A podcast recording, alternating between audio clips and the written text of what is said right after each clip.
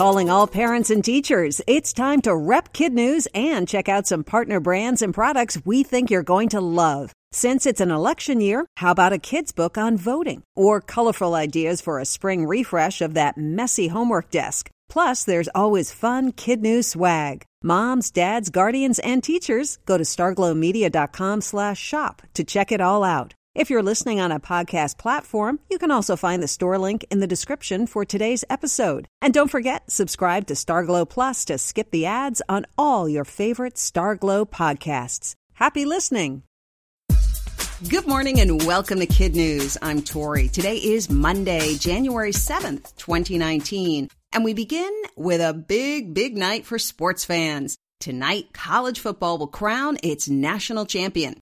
Like a scene out of Groundhog Day, number one Alabama is facing off against number two Clemson for the third time in four years. But for the first time in championship history, both teams vying for the title are undefeated. Also making it interesting, Alabama's quarterback, Tua Tagovailoa, is only a sophomore, and Clemson's Trevor Lawrence is just a freshman. Even so, ticket prices for the matchup in Santa Clara, California are plunging to historic lows, having fallen more than 70% in the last week, according to resale site Ticket IQ, making them the cheapest for the final showdown in a decade. Former President Obama taking a slight left turn out of politics to land on the top of the Billboard charts. Thanks to collaboration with Hamilton creator Lin Manuel Miranda, Mr. Obama has debuted at number 22 on the list of hot rhythm and blues songs.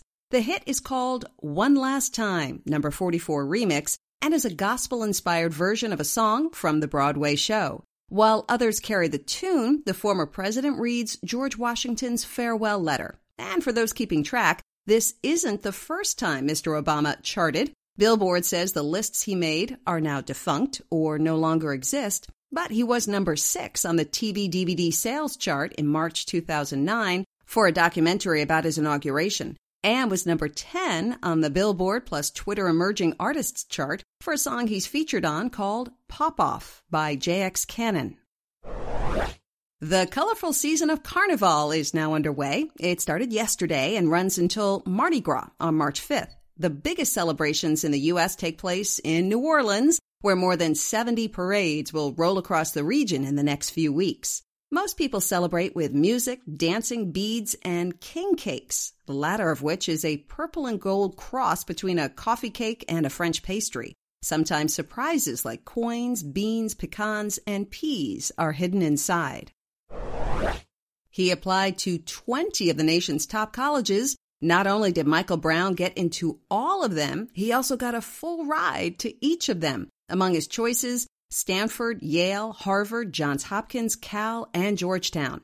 Michael's GPA is a 4.68, and he's got a full plate of extracurriculars, including his Texas High School's debate team and Key Club. He says he'd like to study political science, earn a law degree, and eventually run for public office. So, which school will he pick? Michael says he'll decide April 30th, one day before the deadline.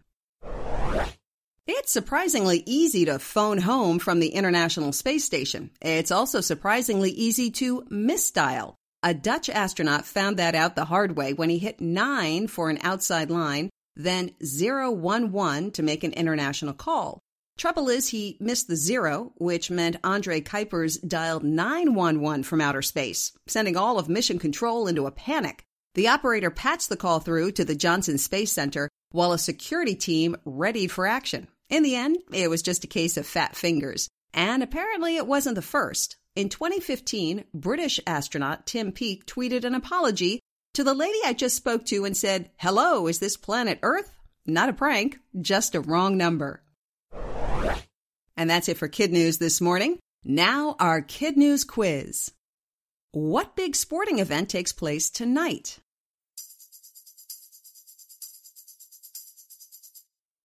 The national championship for college football, with number one Alabama facing off against number two Clemson. How did former President Obama land on a Billboard R&B chart?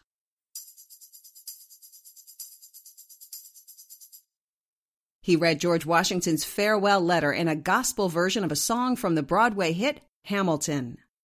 How many schools did a Texas teen apply to, get into, and get a full ride from?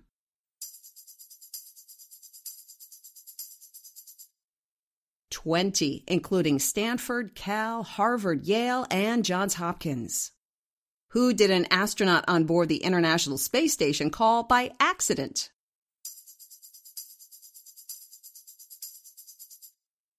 Nine one one, sparking a bit of panic at the Johnson Space Center. And in One for the Road, the airline that made headlines for misspelling its own name on the side of a plane last September is back in the news. Cathay Pacific mistakenly offered tickets for first and business class flights from Vietnam to New York at a 95% discount. Those seats normally sell for upwards of $16,000, but thousands of shocked online shoppers snapped them up for less than 700 during the computer glitch. And it appears they'll be able to use them.